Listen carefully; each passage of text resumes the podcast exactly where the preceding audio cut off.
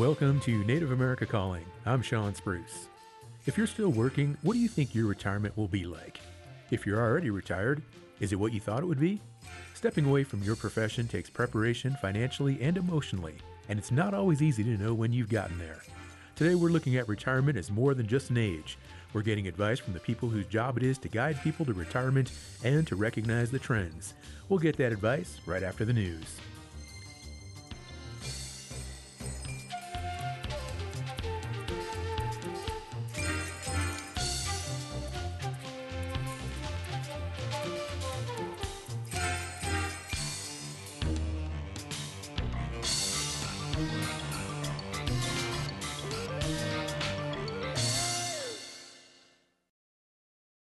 This is National Native News. I'm Antonia Gonzalez.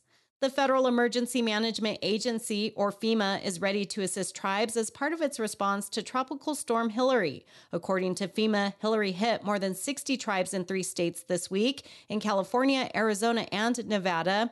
Kelbie Kennedy is FEMA's National Tribal Affairs Advocate. We're currently working with FEMA Region 9 to be in coordination with tribal nations.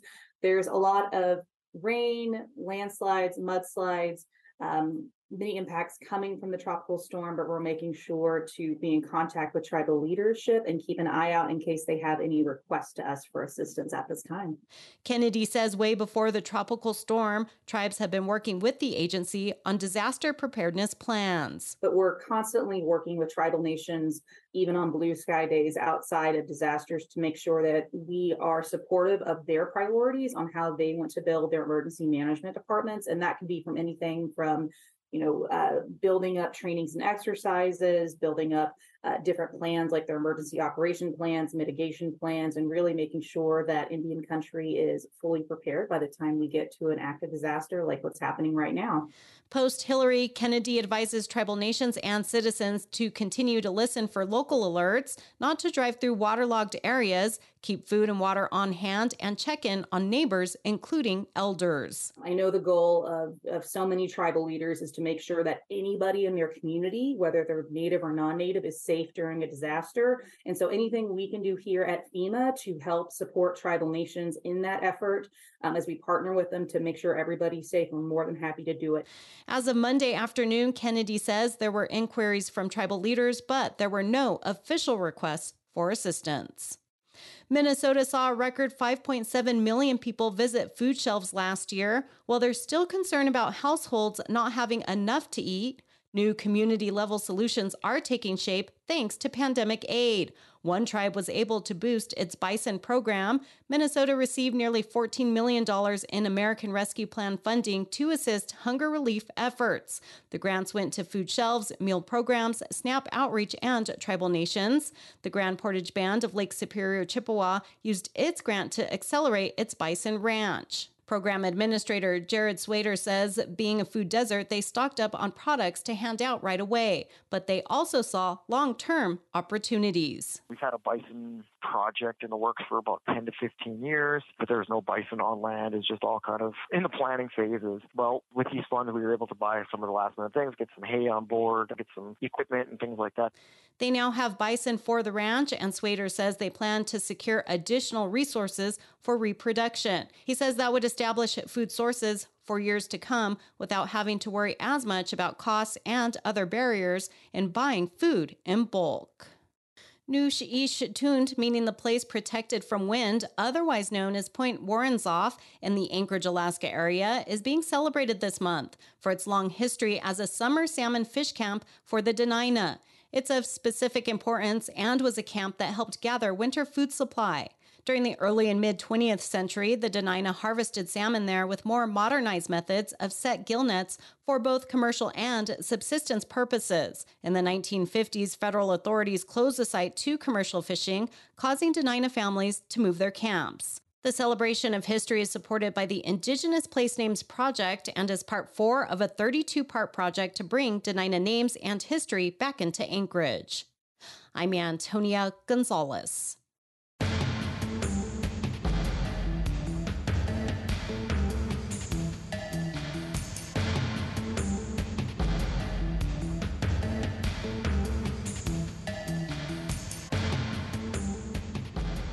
National Native News is produced by Koahnic Broadcast Corporation with funding by the Corporation for Public Broadcasting.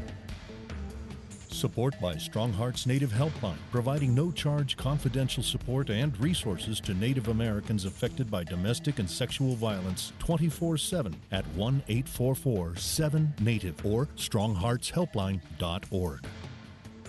Ready to start, manage, or grow your small business? The U.S. Small Business Administration can help with advice and resources. See what SBA can do for you. Go to sba.gov/start.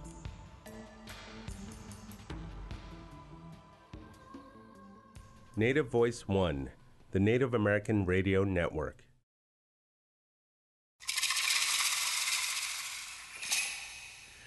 This is Native America Calling. I'm Sean Spruce. Retirement doesn't look the same as it once did. Some people now retire from one career only to start another, but many more age affluent individuals continue working past retirement age. The U.S. Department of Labor and Statistics just reported the number of citizens over age 65 in the workforce has grown by 117% in the last 20 years. That's the same percentage for elders over 75. Money is a driving factor. The U.S. Census Bureau reports that half of those between the ages of 55 and 65 have little to no retirement savings. Native workers considering retirement have specific concerns when it comes to winding down their working years. There can also be an emotional adjustment when a job doesn't consume much of a person's day. If you're thinking about retiring or helping an elder in your family adjust to this milestone, please join our conversation. If you have questions or comments about the financial or lifestyle implications of retirement, give us a call 1 800 996 2848. Our number is also 1 800 99 Native. Our phone lines are open, so give us a call. Our producers are standing by and we'll put your comments on the air. Let's now meet our guests. On the line in Mission, South Dakota is Jim Cordry. He's a retired federal employee and worked as an investment advisor for 21 years. He's Rosebud Sioux. Hi, Jim. It's great to have you on the show. Good to be here with you, Sean. Thank you. You bet, Jim. You bet. Speaking with us in Albuquerque, New Mexico is Larry Curley. He's the executive director of the National Indian Council on Aging. He's Navajo. Larry, welcome to Native America Calling. Well, thank you for asking me to be here, and I appreciate being here. And Yate been to all of you out there in Navajo land. Yate, Larry, we appreciate you being here as well. And joining us from Everett, Washington is Leilani Wilson Wakush. She's the Chief Compliance Officer for Breakwater Investment Group, LLC. She's Tlingit. Leilani, welcome back to Native America Calling. Good morning, Sean. Goodness for having me today. Good morning to you as well, Leilani. And I'm going to go ahead and have Jim kick off this discussion because, Jim, you took the golden handshake, what, about four years ago, back in 2019, I believe. How do you like being retired so far? Well, it's been interesting, Sean. My last day with the federal government, I was with the federal government for almost 16 years, and December 31 of 2019 was my last day. I had all kinds of plans to travel and, you know, do all the fun things that retired people do. But we had that pandemic that came along. So uh, we were all in the same boat at that time. We all stayed home. We all got really good in the kitchen. And uh, we're kind of still the same way. Well, you timed that really well then because December 31st, just a few months before the pandemic hit. So you were able to just kind of unwind a little bit, not have to worry about remote work and all that transition that a lot of folks made. And Jim, when you got ready for retirement, when you began approaching retirement, when those, you know, you started getting close to that time, what did you do financially and otherwise to kind of prepare yourself? Did you make plans?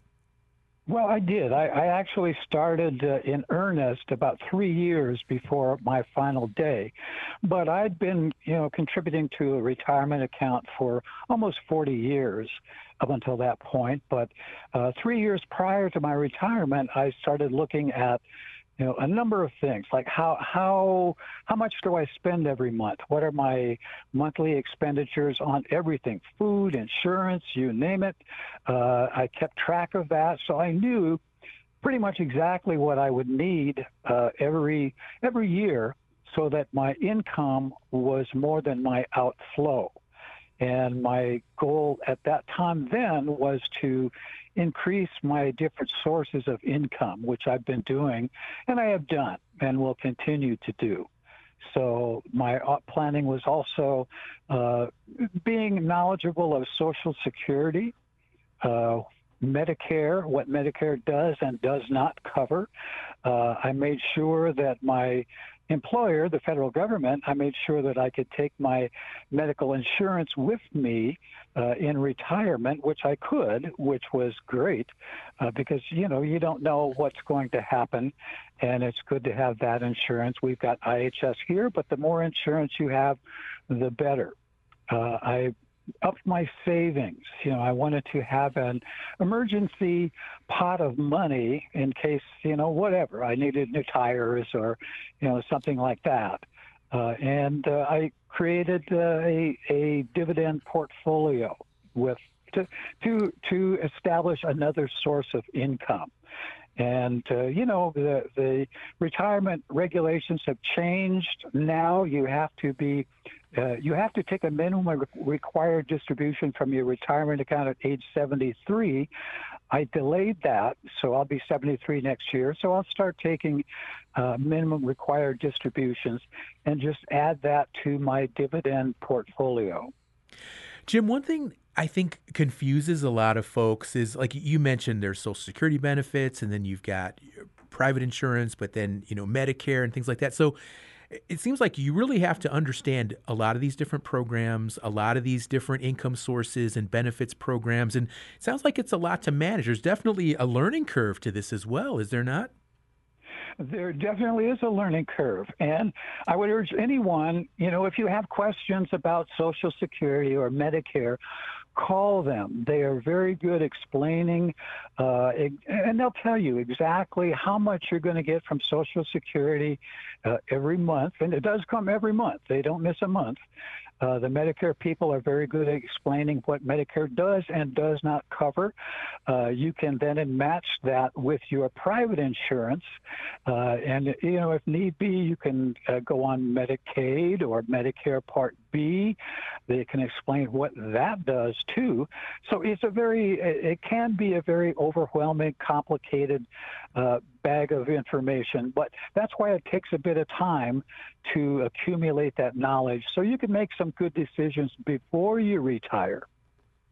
Right. It sounds like uh, being proactive and in, in getting that plan situated before that retirement age hits is, is really, really important. And Jim, in addition to these financial issues you're discussing, what about just the lifestyle change? Because uh, I know you worked a lot of hours, you were really dedicated there in your job, and has that been a big adjustment? Just not having to, you know, set that alarm clock every morning and and go to the office and and just you know deal with that daily workload that you had. Well, it's funny you ask because uh, all my working career, uh, I was up at 4 a.m. in the morning and watching CNBC, the financial news, getting ready for the day. Uh, I still do that. You know, that has not changed. I, I can't sleep in. Uh, my body just doesn't do that. But, you know, I, I live out in the country. I live three miles outside of Mission. I'm from the Rosebud Reservation, and I have a lot of room to walk around. Uh, whenever I feel uh, like I need to sit on the couch, I go take a walk. And uh, the pandemic kind of changed everything, but you know, nobody, you really couldn't do much during the pandemic. So we were all in the same boat. Uh, I got to know, uh, keep in touch with my friends and family by telephone, by text. So, you know, it was not a uh, not a, a, a stressful transformation from working to not working, and and I kind of enjoy it now. Well, Jim, you, you know, you you definitely have done a lot of good planning, but even with all of that in place, did you still encounter any surprises, or was anything happened unexpected that you didn't anticipate when retiring? Well, you know, it, and it's happening right now. You know, the planning I did was very, very useful. It's working out uh, the way I expected it to. But the the last part of financial planning is your estate your estate planning. And that I'm doing right now. You know, you get to a point where uh, you say, how, where do I want my estate to, to go? Uh, part of my work with the federal government, I reviewed many, many probates, and they can be uh, time consuming. So, how do I get my estate past probate? Uh, who am I going to find to uh, take care of my final wishes? And mm-hmm. fortunately, I have a trusted uh, relative uh, who will do that for me. So we're working out the details uh, on that as we go along, and and you know I think we're going to have that wrapped up here over the next year or so. So that's the final step in my financial planning. And Jim, that's a, a big challenge in Native communities, is we have a, a lot of folks that pass away without wills, right? Yeah, very much so, very much so. And it is, you know, if, if I could urge people to do maybe one or two things, you know, get a will. There are organizations out there that provide wills to native uh, native people for free. You know, no matter how much you have or how little you have, uh, that will a will a simple will will make life much easier for your relatives you know, and, and very important that we do that. A lot I found, and here's interesting, I found that, you know, as natives on the reservation, people don't like to talk about death. Mm-hmm. You know, we we don't like to talk about that. But what I found out is, and I didn't either, but I found out the more you talk about it, the easier it is to talk about and you find a trusted relative or friend or someone who can uh, be the executor of your estate, who can handle your probate or be your uh, handle your trust. Uh, let them know every everything that is going on, and that will make you sleep better at night, which I do. You know, now that I have a a, a trusted relative who will uh, handle my final final desires.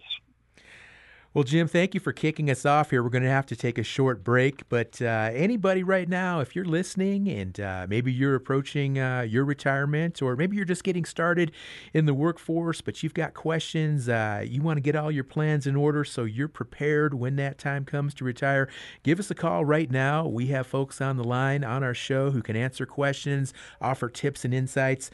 Our number here at the studio in Albuquerque is 1 800 996 2848.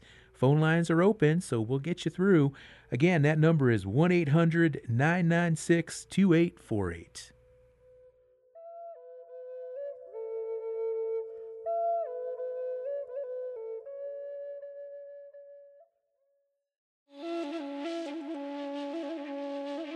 A lot of what we see on Facebook and other social media is from news sources with important and timely information that takes time and resources to put out.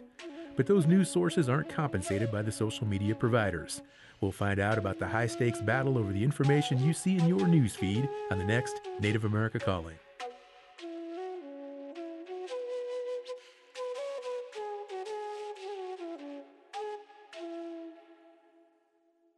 ياد ا تي خاجي بي شاوات ربط خيا هوت اكو ايا اولت خاج اندو تالتو بدو خاشي هنزن وهت ايغو ايا تي دي ازاب الاعداد سيجي vaccinations هات نرغي هني دي ايا ابديت ايدولي اكو هنزن غو ايا ات ايس با هيا جي ايك ادات ايس ايجي ايا بيش ايا بيش بيهديلنا insurekitsnow.gov اج ايا اتيلي دو داي 1-800-318-2596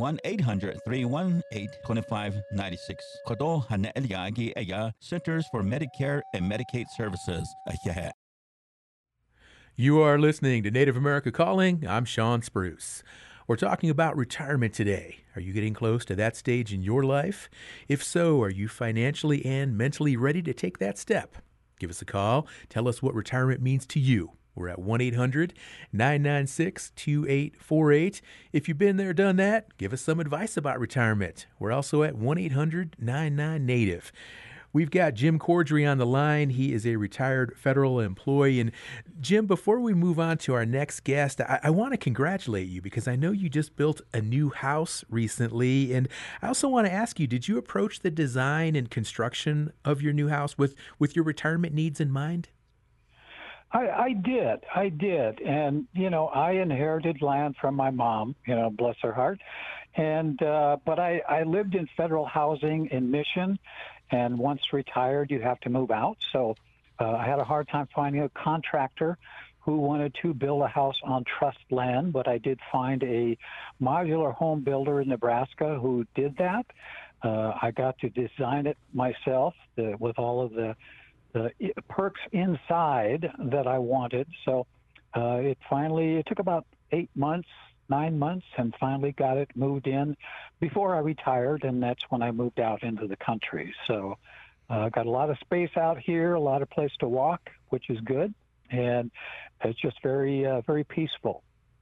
Well, congratulations again, Jim. And uh, I know how challenging that can be sometimes to, to get a house built there on trust land. So great that you're able to do that uh, on that wonderful homestead that you have there outside of Mission.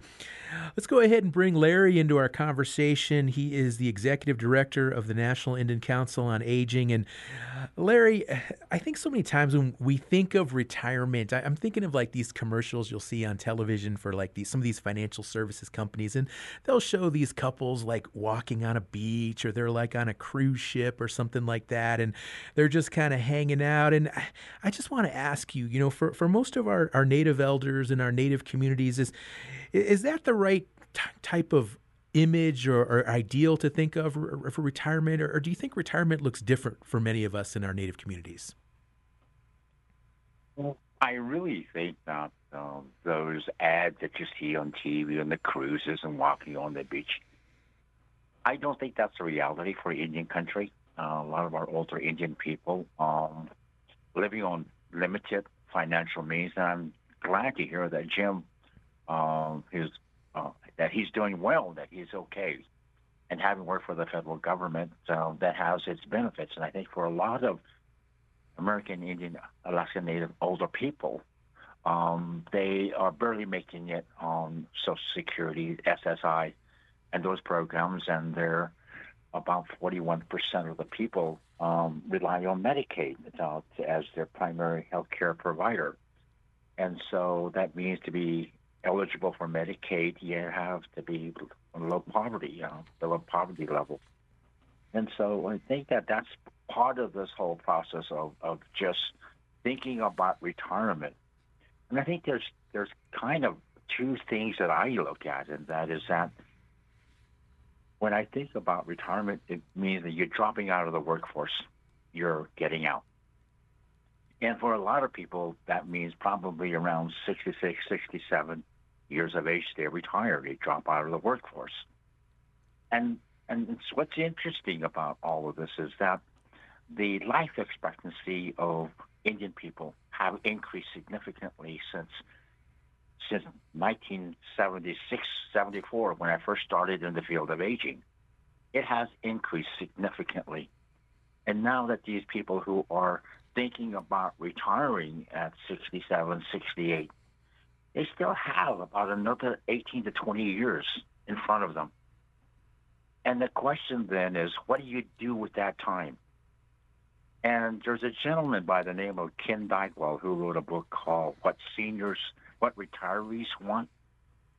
And he writes there about how older people are thinking about doing something in those those years that they now have, that longevity bonus. And that what do they do with it?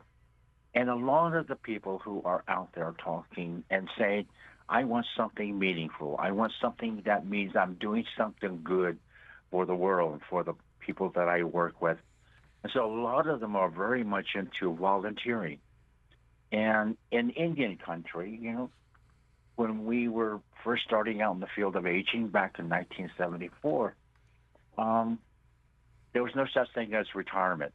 Mm. You know, you're you, not in the, the non-Indian way, where I mean dropping out of the workforce, but it's like daily living was a part of the process of living, and you don't retire from that. But today it has changed.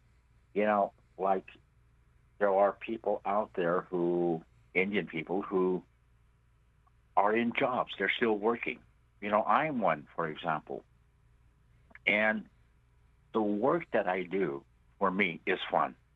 It's enjoyable. I like doing what I'm doing.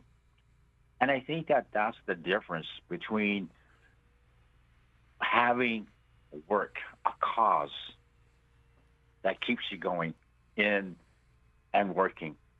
Mm-hmm. I had an executive director that told me once, Larry, your work should be fun. And when your work becomes a job, it's time to leave. And so the work that I'm doing has been fun and it's still fun.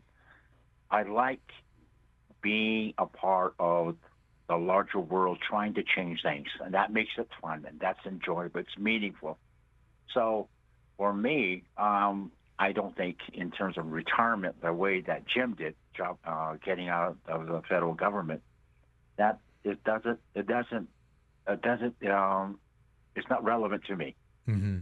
and so i think that there are a lot of indian people out there compared to 40 some years ago when i first started in the field there's a lot more Indian people who are older who are now graduating from college, they're graduating with master's degrees, and some even with doctorates.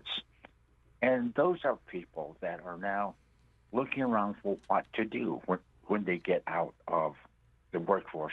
Right, right. And Larry, you know, I, I've heard what you described from other people as well. This idea that retirement no such thing as retirement in indian country. Because you're right people they're volunteering and oftentimes our elderly folk that they're they're raising grandchildren or, or, nephews and nieces they're keeping busy. And as you mentioned people are living longer so they have more time to pursue these hobbies and interests. But you know just working with, with folks that you do i mean what are some of the biggest concerns you see among native elders as they near retirement uh, larry i mean are, because you mentioned like for some people it's a it's a scary time. It can be a challenging time as well if if they don't have uh, resources to to support themselves. I think that's basically the biggest problem that's out there. Is number one, uh, one is uh, income, and not enough income to sustain um, a meaningful life. You know, paying the bills, buying the groceries, getting the you know, the gas for your car, mm-hmm. income, one, two, health. There is a great concern in, in terms of, of health. You know, um, people who are seniors, um, they're dying from diabetes. And if they are looking only at Indian Health Service and, you know, the, the appropriations that come out from time to time is not sufficient to meet the healthcare needs of a lot of older Indian people with those specific kinds of chronic uh, diseases that they have.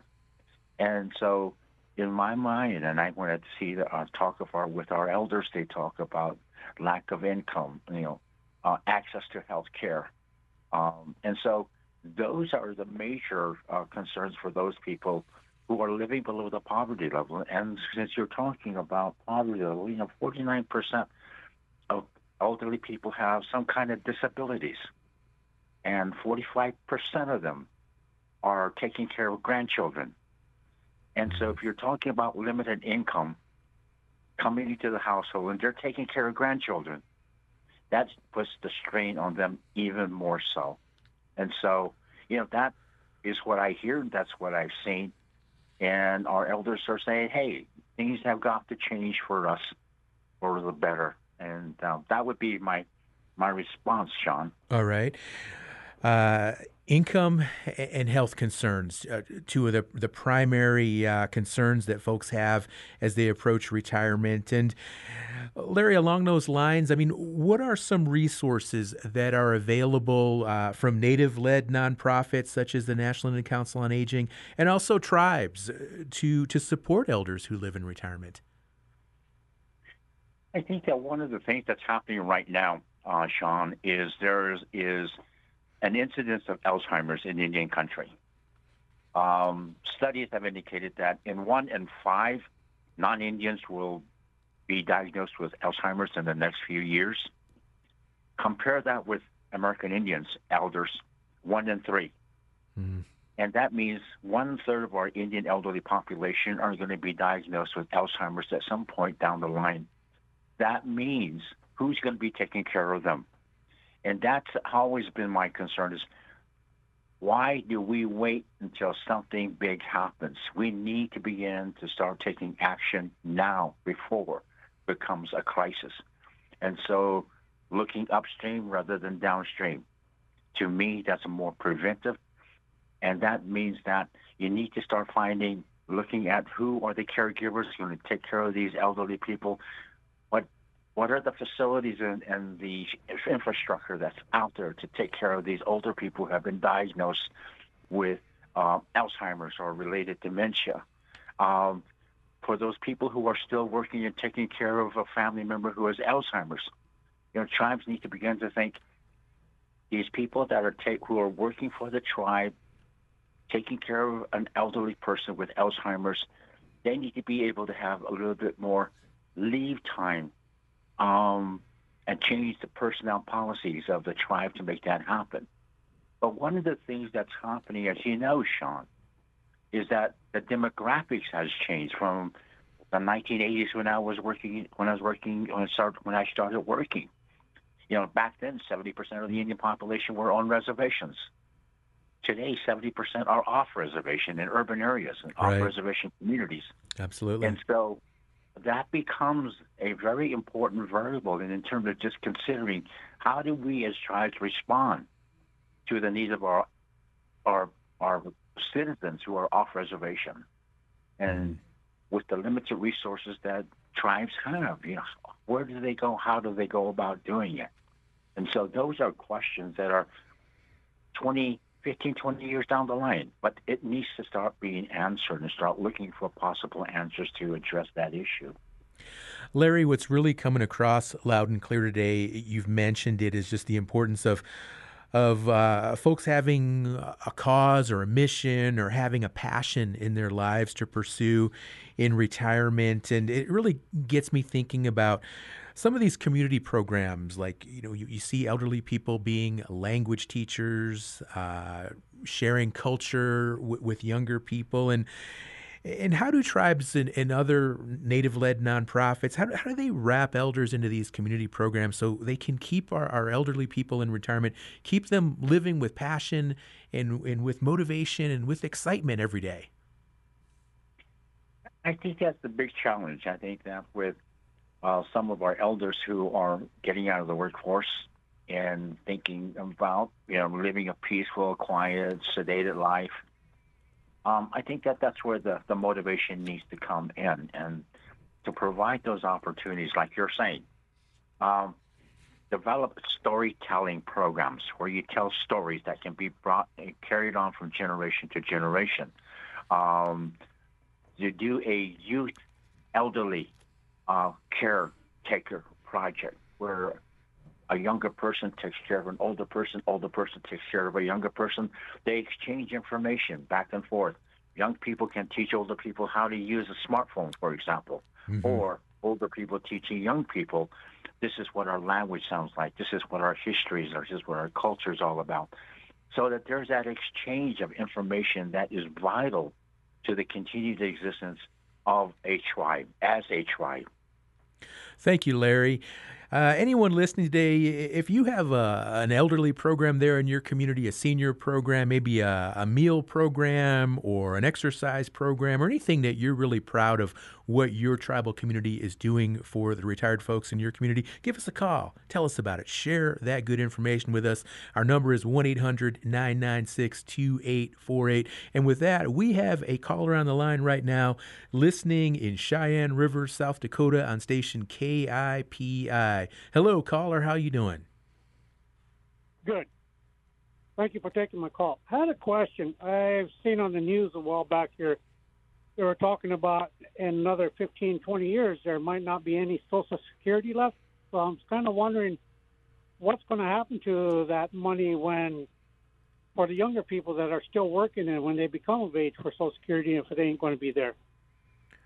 All right, caller, I appreciate that. It's you know I've been hearing that my whole life, right? Oh, Social Security, it's it's winding down. It's on borrowed time. It's only got a few more years left. I'd like to have Jim Corgi respond to that. Jim, how secure is Social Security going forward into the future? Well, I think it is secure, Sean, and that that notion is comes up virtually every year.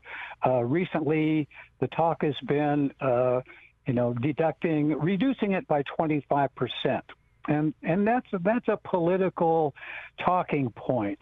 When it comes down to it, uh, that's uh, for politicians. That's a death knell to uh, reduce retired people's social security. So, you know, I'm I'm not worried about that. They say that it will go bankrupt in what 2032.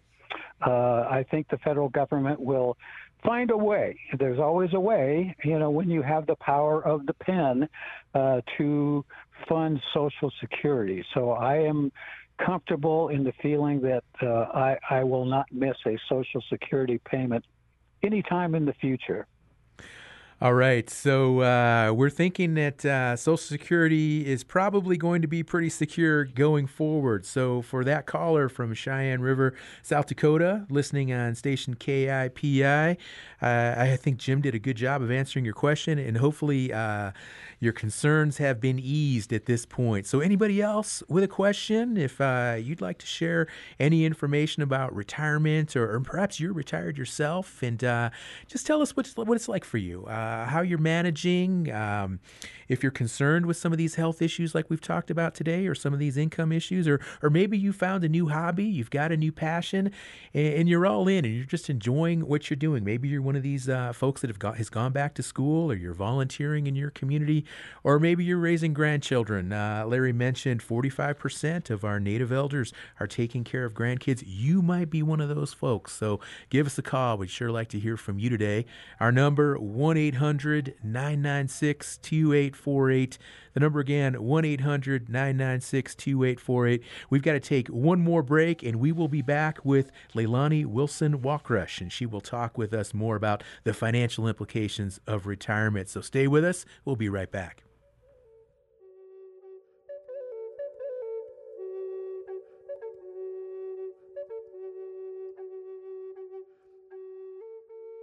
Education sovereignty. It begins with us. That's the theme of the National Indian Education Association's 54th Convention and Trade Show to be held in Albuquerque October 18th through the 21st.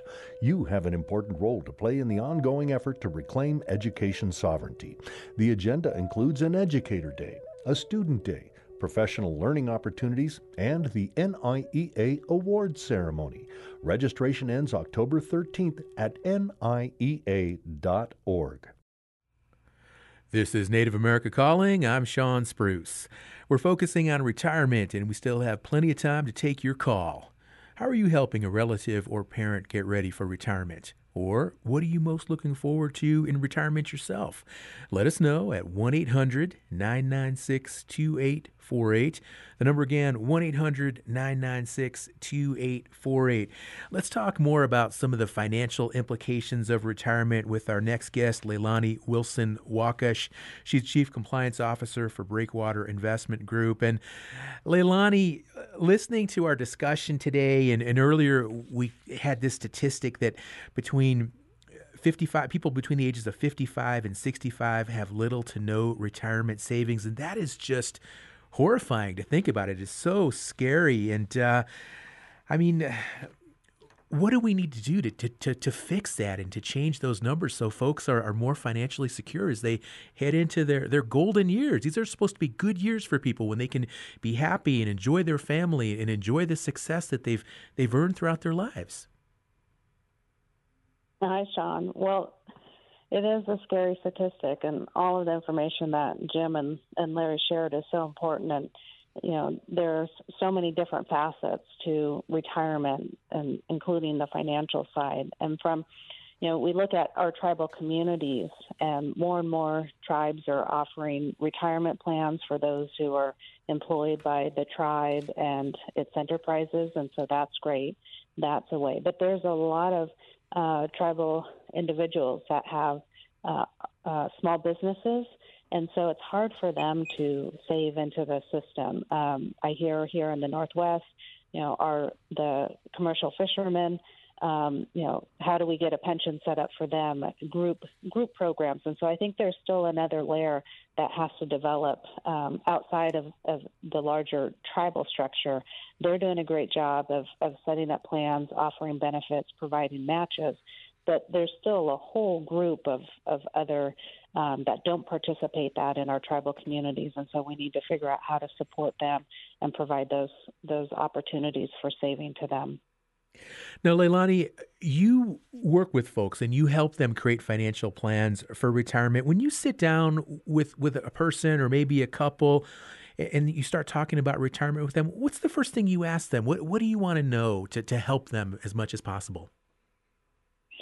Well, that's a great question. The first thing we ask is Are they employed? And does their employer offer a retirement plan?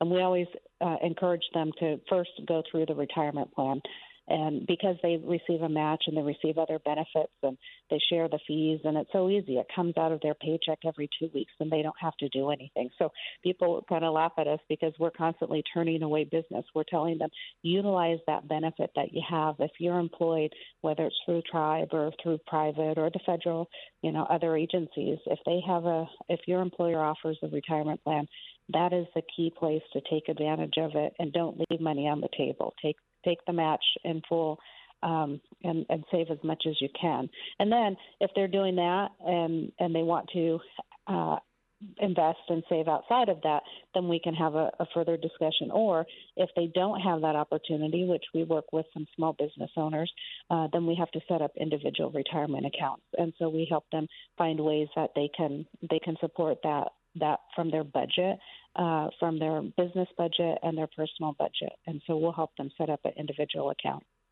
And Leilani, for somebody just entering the workforce, maybe somebody in their early 20s, is it ever too early or too soon to start saving for retirement? No, you, you, know, most uh, employers, their retirement plans have rules. Um, 18 years old, 21 years old.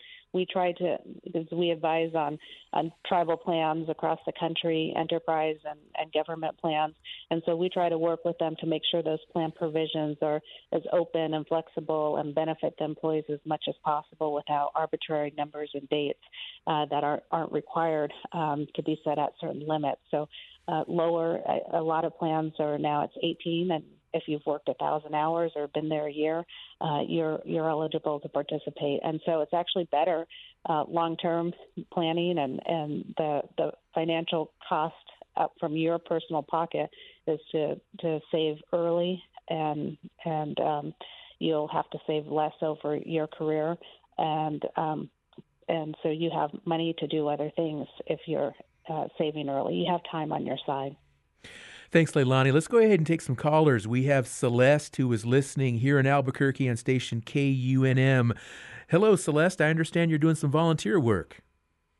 Yes, I'm retired, and when the guest was talking about finding something to do, I know that some people say, Well, what'll I do? I don't know what I'm interested in. I wanted to recommend tutoring kids in schools. There are a lot, a lot of programs around the country. I work with a group called Oasis, which is national. There are local groups. It is one of the most rewarding things I do. I only tutor one kid per school year. I, I like uh, third graders, uh, eight or nine years old, and it only I meet with them for an hour a week, and I it just it touches my heart so deeply, and it's a chance for me to give back and I feel like it's also healing my own childhood, which was difficult. But the the adults who were helpful to me as a kid, I'm just turning around and giving that back to another kid. So um, all schools need help. All teachers are stressed. So if you want to reach out and find a group in your area where you can tutor kids, I highly recommend it. Celeste, I really appreciate you calling in today. And uh, I could use your service at my house. We've got a nine year old who could sure use a tutor. So uh, wonderful, wonderful you sharing that resource, uh, that organization that you work with to provide tutoring to, to children in school. Thank you, Celeste. Let's take another caller, Jenny, who is listening on station KYNR. She's up in Yakima, Washington. Good morning, Jenny. Good morning. How are you? We're doing great. I understand you love being retired. I do. Uh, I'm a retired uh, teacher. I taught kindergarten, first grade, third grade, fifth grade, sixth grade. I taught a uh, nursing program through the college uh, as an adjunct professor and uh, retired. And I'm thinking about going back to substitute PE music, and library. I'm I haven't done it yet, but I also, I reached out to our school district just this um, this week and said I want a, a small contract. I want to come into your public schools and I want to teach culture. I want to teach music, and because there's so many non-native kids that still think we live in teepees, mm-hmm. and so uh, even though I'm retired, I have a schedule that's free. I can go anywhere, do anything. I do a lot of traveling. I do a lot of crafts and sewing. I get to visit my elders and just just relax. Um, I'm I'm gifted. I'm blessed to have Social Security and a state and a local retirement fund. I also work for the Yakama Nation, so I get a small uh, retirement check from them. So it's not about how much money I have and what I'm going to do with it. It's how much money I can enjoy myself with and my husband and my family. You just go here and there. We live off traditional food. Um, you know, we don't go to the movie a lot, you know, and that kind of thing. That's real foolish, you know. Okay. But we enjoy ourselves at home and uh, take care of ourselves. Our health is the main concern. Right. Uh, two little grandkids I pick up every day. They just started school today. My schedule is around them. So I'm free all day to do something, and then I pick them up. All right. Jenny, congratulations. And you certainly do sound blessed. Uh, appreciate you calling in from Yakima, Washington. And Leilani, listening to Jenny and, and also Celeste, and, and, you mentioned earlier, one of your first questions that you ask somebody who's planning for retirement is Do you have a source of income? So it sounds like uh, when somebody can continue working a little bit part time, perhaps like what Jenny was describing, working as a substitute teacher or doing some cultural teachings, that sounds like it can really help a lot with regard to that income challenge that Larry was talking about that, that so many retirees face, doesn't it? Absolutely. And when people would look at all the studies of individuals who are working beyond the national retirement age, which is about 65, there's two main categories those who need to work for the income. And so those people are working because they they haven't saved enough and don't have the resources. And then there's those who want to. And so she would fit into that category of, of i want to work. Um, she has skills she has the funds available. And so she can find something that that she wants to do.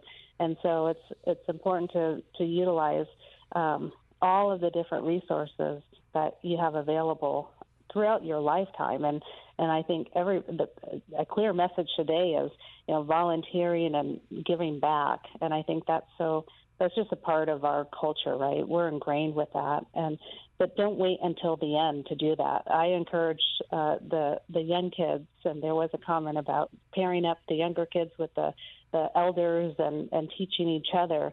Um, all throughout our lives, we should be volunteering and developing ourselves and, and growing and, and never stop learning or, or working. And, and there's different facets of how we view that. And Leilani, Larry talked earlier about how uh, Native people are living longer, which is great news, wonderful news. Uh, however, it does require um, more planning, right? To to manage that retirement if somebody is living much longer after working. So, about how how do you prepare people? Like like what's the, a good time frame, like a number of years that people should prepare for uh, after they stop working to plan financially for all these years that they're going to be in retirement? That's a good question, and and having that number of we we go through a, a five step process for planning for retirement. We can take people through it in about five minutes. And the first question is when do you want to retire? Is that a year and is that an age? Um, most people, it's an age. If that's 65, then you need to look at your life expectancy about. And, and I think it was James, maybe Larry, um, talked about it earlier. It's about 20 years. And so if I'm going to plan to retire around 65, I need to have funds and savings to cover me for 20 more years. That we have to look at our own personal families, our history. I have family members in their 90s, so my husband and I are looking at maybe we have to plan for 30 years in retirement. And then you have all the other factors of how much money do we need in retirement that that goes into how much we need to save. Do we want to stay at home? Do we want that care at home? Uh, do we want to to not have a burden on our families and we want to go and have a, a professional facility care for us? Well, those costs are are growing exponentially through the roof, and so um, it it just depends on on how many years do you think you'll be in retirement, and then you have to back that up with how many years do I think I'm working? And so if you're planning to work from maybe 25 to 65, you have about 40 years, and and then you have to save for about 20 years is is kind of the rule right now. But I, I know I've talked to people who want to retire at 55, and so mm. um, they have to plan for longer, and they have less time to to save, and so all of those factors go in and there's a lot of retirement calculator tools that you can use we can send them to anybody um, you're if you're working or have an advisor um, or you have an employer sponsored plan they have tools on the apps and so those are those are critical factors that go into defining how much do you need to have saved to cover the cost? And of course, we know inflation's going up, and so what we we thought we would need um, three years ago has changed. Every time we go to the pump, every time we go to the grocery store, things cost more. Healthcare costs more, so we need to factor that in. Inflation increasing, so we can't use today's dollars um, for our budget in 20 or 30 years. We have to use what we think the future dollars are worth. That is so true. I'm glad you mentioned inflation, Leilani, because you know, I'm thinking of like the cost of eggs that just shot up sky high during the pandemic. And, and what's a what's a dozen eggs going to cost in 30 years, Leilani? Probably enough to buy a small house by today's dollars, I would think. Holy cow, it's just going up so much. So it's, much. It's amazing. And and I did want to just quickly come back to the question on Social Security. And I agree with with um, with Jim. You know, Social Security is going to be around. But what they've done over the years is increase the age for being eligible for it. So, um, so you might not be able to get it at 55 anymore. Now it's you know it was 62, and now it's 65 at 67. Right? Um, they keep changing the age, um, and then on top of it, you have to be older to to qualify for it, which they could do. They're not going to affect current beneficiaries of it, but they're going to affect the future beneficiaries, right? Um, the other thing that we have to consider is the percentage of income that Social Security is replacing is going down. The average right now is about 40% of your income. So if you are making $20,000 a year and you've been working for the tribe for the last 10, 15 years and you go to retire next year, well, you could expect to get about $8,000 from Social Security. And I don't know anybody who could just drop their income in half mm. and and still survive. And so that's that's where um, people need to hey, whatever you think Social Security is going to give you, take it. Uh, but then it's that delta from well, how do I get back from eight thousand dollars in Social Security uh, back to twenty thousand dollars? Because studies show that when people retire in the early years, they're actually spending more in those first years because they have the time, because they've put things off, because they have a, a pool of money that they didn't access before, right? And so in those early years, um, they're actually spending more. But then inflation may keep you at that elevated level. So how do you how do you maintain a lifestyle? And if you can drop your lifestyle in half and and manage, that's great but I think it's really difficult for for most families who are already, in, you know, in financial need and, and suffering. Those are all really good points, Leilani. Thank you. And uh, but I, really want to stress, uh, you know, there are definitely challenges, but it really it really is true. And, and Jim Cordry, our, our first guest, is living proof of this. If a person takes the time and creates plans and has a proactive approach, these issues with income, these issues with our health we can curtail those and we can live a good retirement. So we are out of time now, but let me thank our guests, Jim Cordry, Larry Curley, and Leilani Wilson Wakush for sharing insights and advice for living a good retirement native style.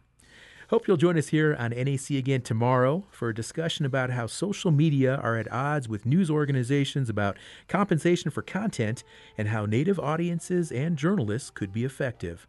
Until then, take care and enjoy the rest of your day. Do you want to start, manage, or grow your small business? The U.S. Small Business Administration can help. SBA wants to see you win. They want to see you grow. They have been so helpful and so resourceful. Thanks to the SBA, my business is thriving today. Make sure you get in touch with SBA and you will definitely be on your way to a winning path. For your small business needs, go to sba.gov/start. All SBA programs and services are extended to the public on a non-discriminatory basis. Support for this program provided by the American Indian Higher Education Consortium, the collective spirit and unifying voice of 37 tribal colleges and universities. For over 45 years, AIHEC has worked to ensure that tribal sovereignty is recognized and respected, and that tribal colleges and universities are included in this nation's higher education system. Information on a tribal college or university near you at aihec.org.